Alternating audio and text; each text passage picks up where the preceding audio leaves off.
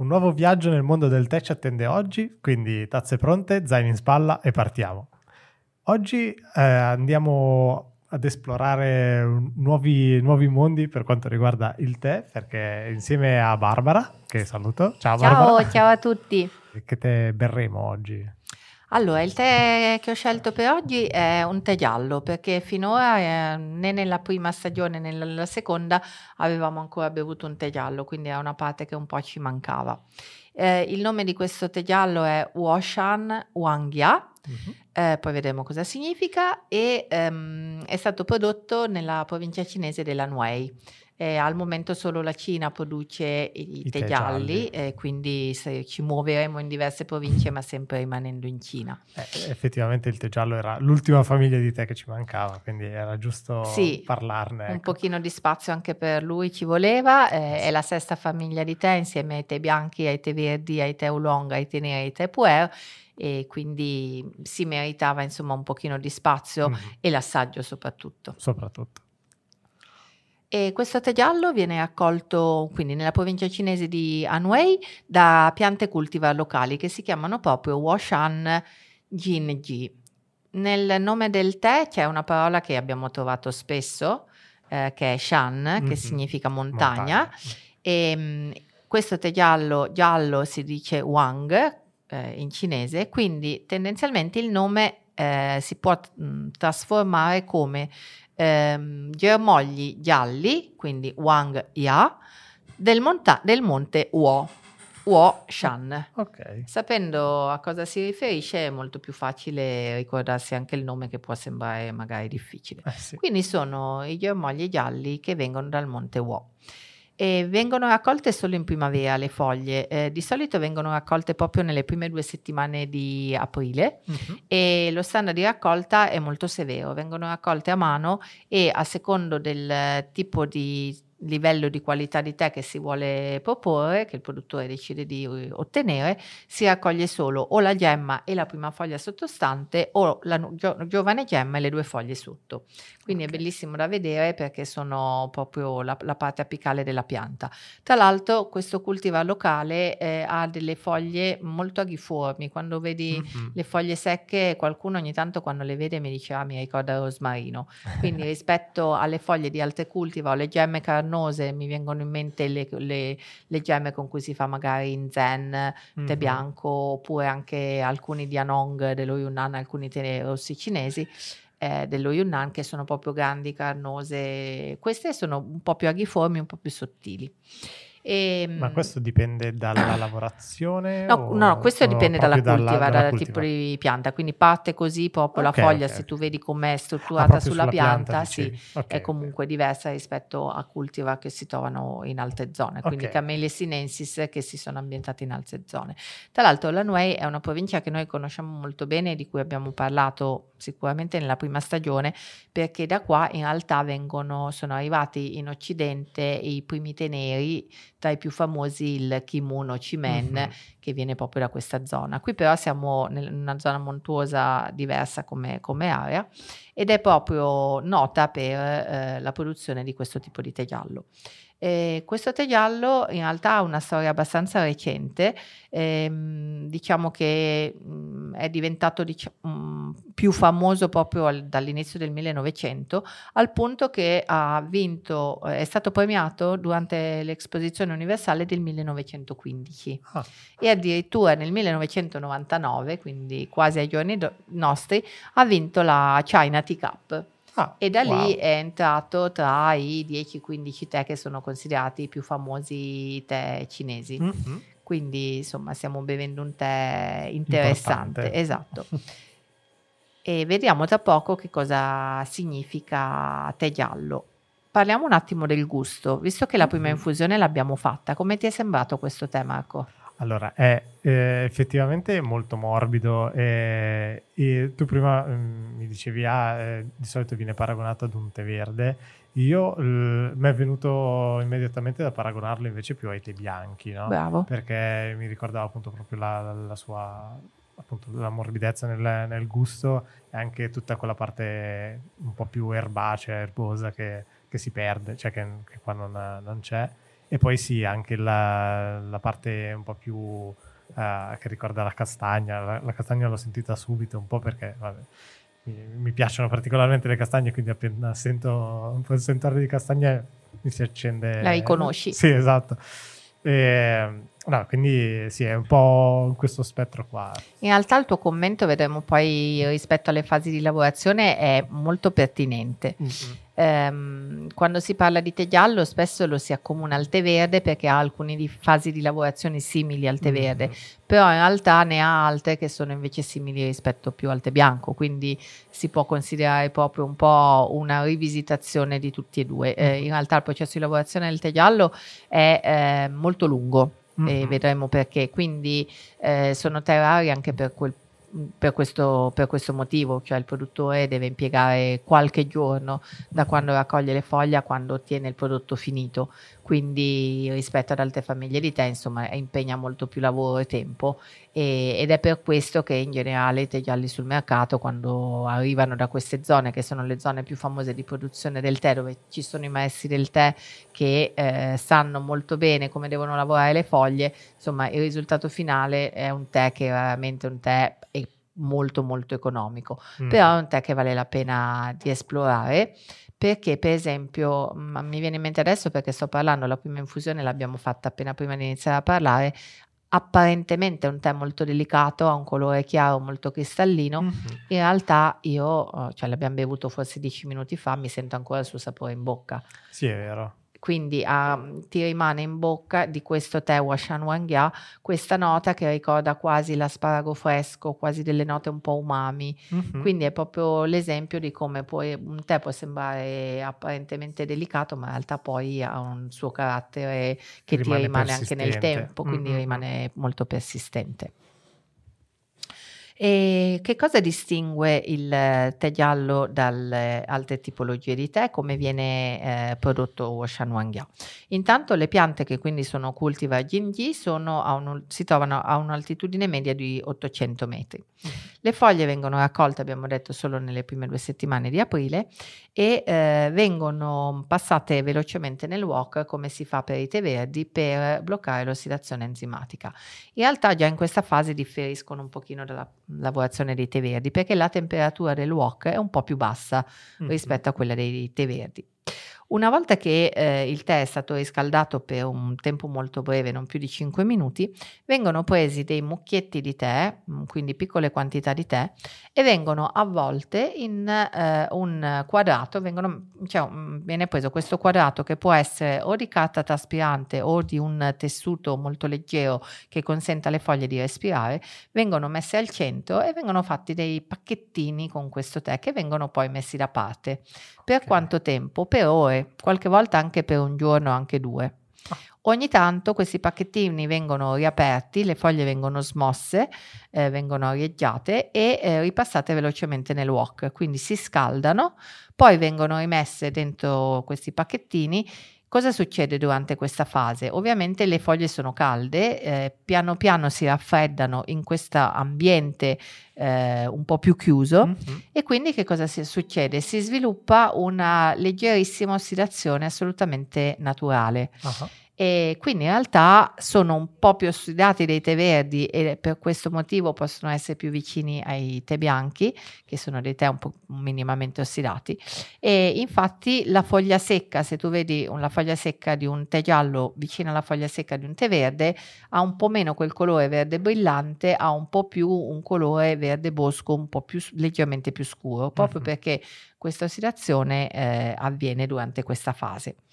E ehm, alla fine, eh, alla fine il processo di lavorazione che può durare dai 2 ai 4 giorni a seconda del tipo di tè giallo che si vuole ottenere, ovviamente le foglie devono essere poi essiccate per poter togliere l'umidità residua come per tutte le famiglie di tè, portarle ad avere il 3-4% di umidità residua in modo che noi poi lo possiamo conservare e bere eh, per, un, per, un, periodo lungo.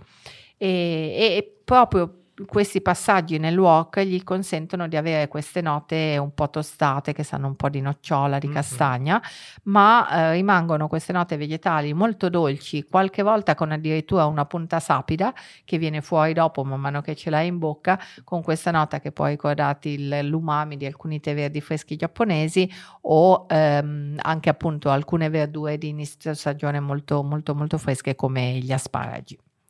E, e quindi insomma è un tè un po' particolare. Eh, però appunto questo è soltanto uno dei tè gialli, no? ci sono altri tè gialli, vengono, eh, e poi io sapevo che i tè gialli vengono un po' tutti dalla stessa zona, è vero che, che è così oppure... Allora, in realtà eh, esistono sicuramente diversi altri tipi di tè gialli e soprattutto vengono da diverse zone della Cina. Ah, ecco. Quindi eh, abbiamo parlato di Washan Wangjia che viene dal Anhui uh-huh. e mh, mm, ci sono altri tè, eh, uno in particolare che viene dal, anzi due che vengono dal Hunan uh-huh. e si chiamano Junshan Inzen eh, magari di questo parleremo un po' più dopo, e l'altro si chiama Weishan Maojian Abbiamo addirittura un uh, tè giallo che viene dal Sichuan, quindi la provincia a sud che confina con lo Yunnan, uh-huh. che abbiamo qua di nuovo conosciuto in realtà per, più per i tè rossi che, sì, che per altre sì, famiglie di tè, ehm, e che si chiama Mengding Wangjia. Wangjia è un termine eh, germogli gialli eh, che tendenzialmente nei nomi di molti di questi tè c'è germogli gialli e la zona da cui provengono. In mm-hmm. questo caso sono germogli va- gialli che di- vengono prodotti a Mengding nel Sichuan, oppure eh, nello Zhejiang si produce un tè che si chiama Mogan Wangjia, quindi sono i germogli gialli che vengono da Mogan nel, nello Zhejiang. Mm. Quindi tendenzialmente le province principali in cui viene prodotto tè giallo sono Anhui, Hunan, Sichuan e in piccola parte anche nello Zhejiang. Ah, ecco. ecco.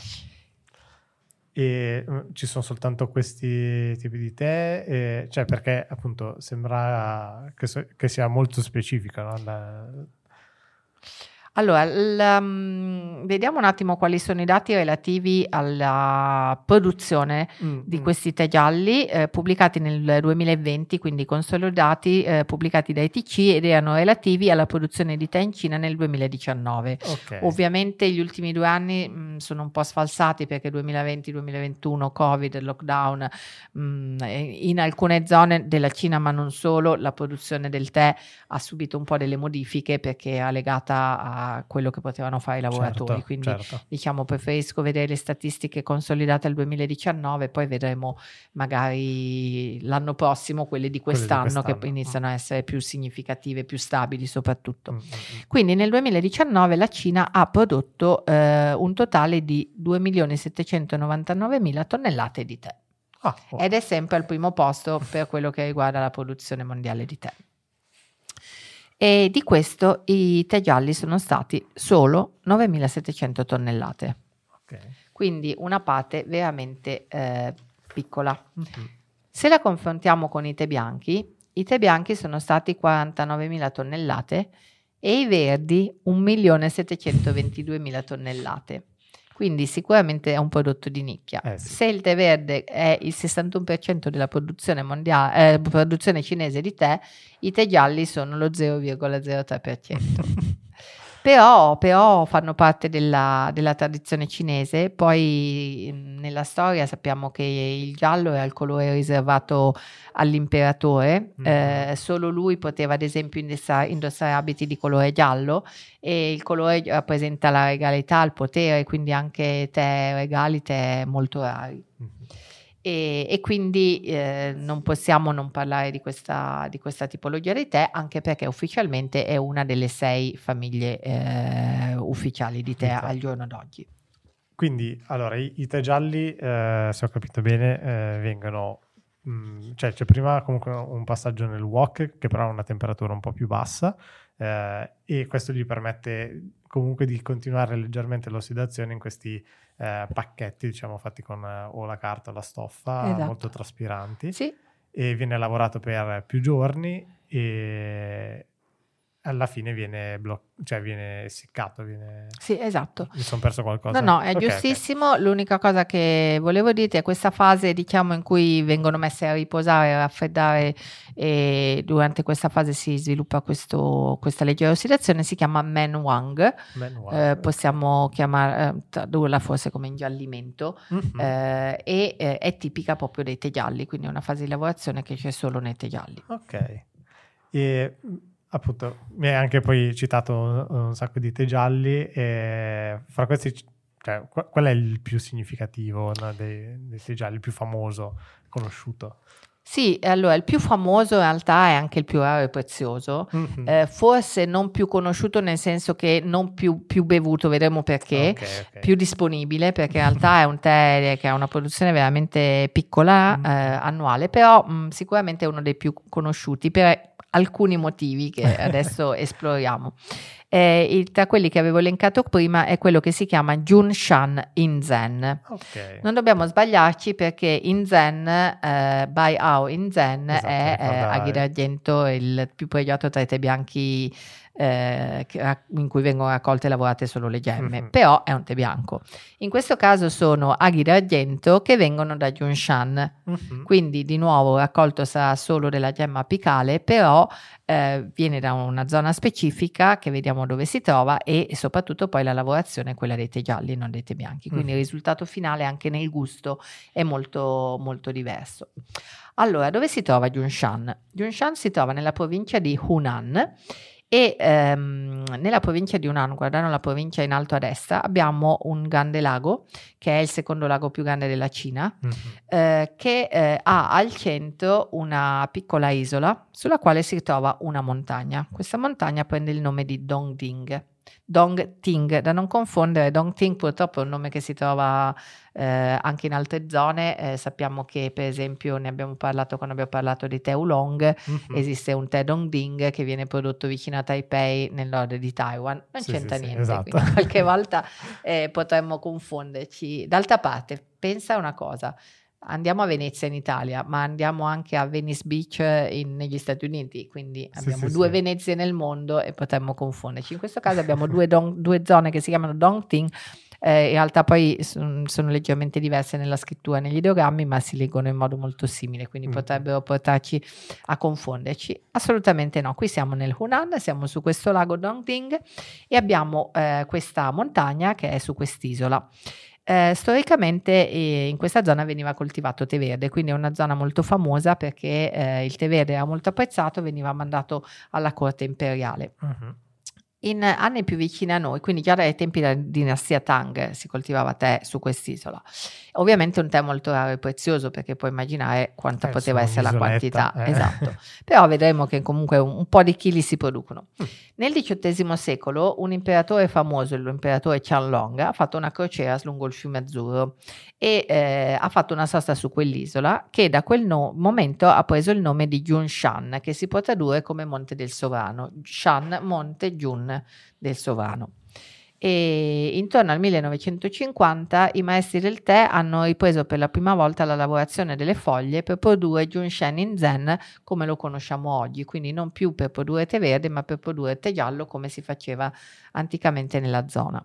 Mm. Eh, come avviene la lavorazione di questo tè? Le foglie vengono raccolte di nuovo solo nei primi giorni di aprile, quindi nelle prime due settimane di aprile. Quindi immaginati rispetto a 350 e passa giorni in un anno, cioè due settimane. Eh sì, quindi sì, sì. raccolto sicuramente è poco. Mm. Tempo ristretto è poco. Poi devono essere giornate asciutte, Mm-hmm. Quindi già se è una giornata un po' piovosa e un po' troppo umida, no.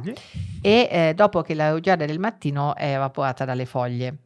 Eh, spesso abbiamo piantagioni di tè che si trovano negli ambienti lacussi perché questa rugiada, questa brina che si trova nell'aria è la condizione ideale per far crescere le foglie di camellia sinensis, ma per produrre questo tè dobbiamo aspettare che la giornata non sia il primo mattino ma sia un, con un po' di sole in modo che questa prima rugiada si possa eh, asciugare. asciugare. Esatto. Mm-hmm eh, vengono raccolte le foglie e di nuovo vengono passate, anzi le foglie, le gemme, in questo uh-huh. caso solo i tips, quelli che gli inglesi chiamano tips, quelle che hanno ancora la peluria che le ricopre e sono chiuse su se stesse, eh, che devono avere una misura di circa 3 cm, quindi non devono essere troppo aperte né troppo giovani e eh, dopo la raccolta vengono passate velocemente nel wok a temperatura bassa come abbiamo visto che eh, succede anche per il tè che stiamo bevendo.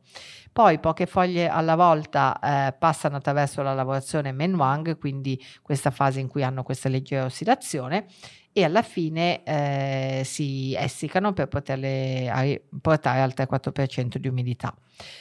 Che cosa fa, eh, che cosa rende unico questo tè? Il fatto che per produrre un chilo di foglie secche fai conto che si devono raccogliere circa 40.000-50.000 tips gemme. Wow. E la produzione annua dell'originale tè Jinshuan che viene solo da quell'isola è di 300 kg all'anno. Ok. Quindi siamo in una, in una, quantità molto bassa. Mm-hmm. Ovviamente l'altra cosa che caratteristica caratteristica di questo tè è che eh, viene prodotto con cultivar locali che si trovano solo quest- su quest'isola. Mm-hmm. Ora, um, un altro motivo per cui questo tè è diventato molto famoso in anni recenti è che eh, Mao Zedong, che era cresciuto nel Hunan, quindi in questa provincia, eh, lo dichiarò il suo tè preferito insieme all'Ongjing. quindi eh, lui è un grande appassionato bevitore di tè e ovviamente ha fatto sì che il nome di questo tè insomma, fosse un po' più conosciuto. In chi- esatto. Mm.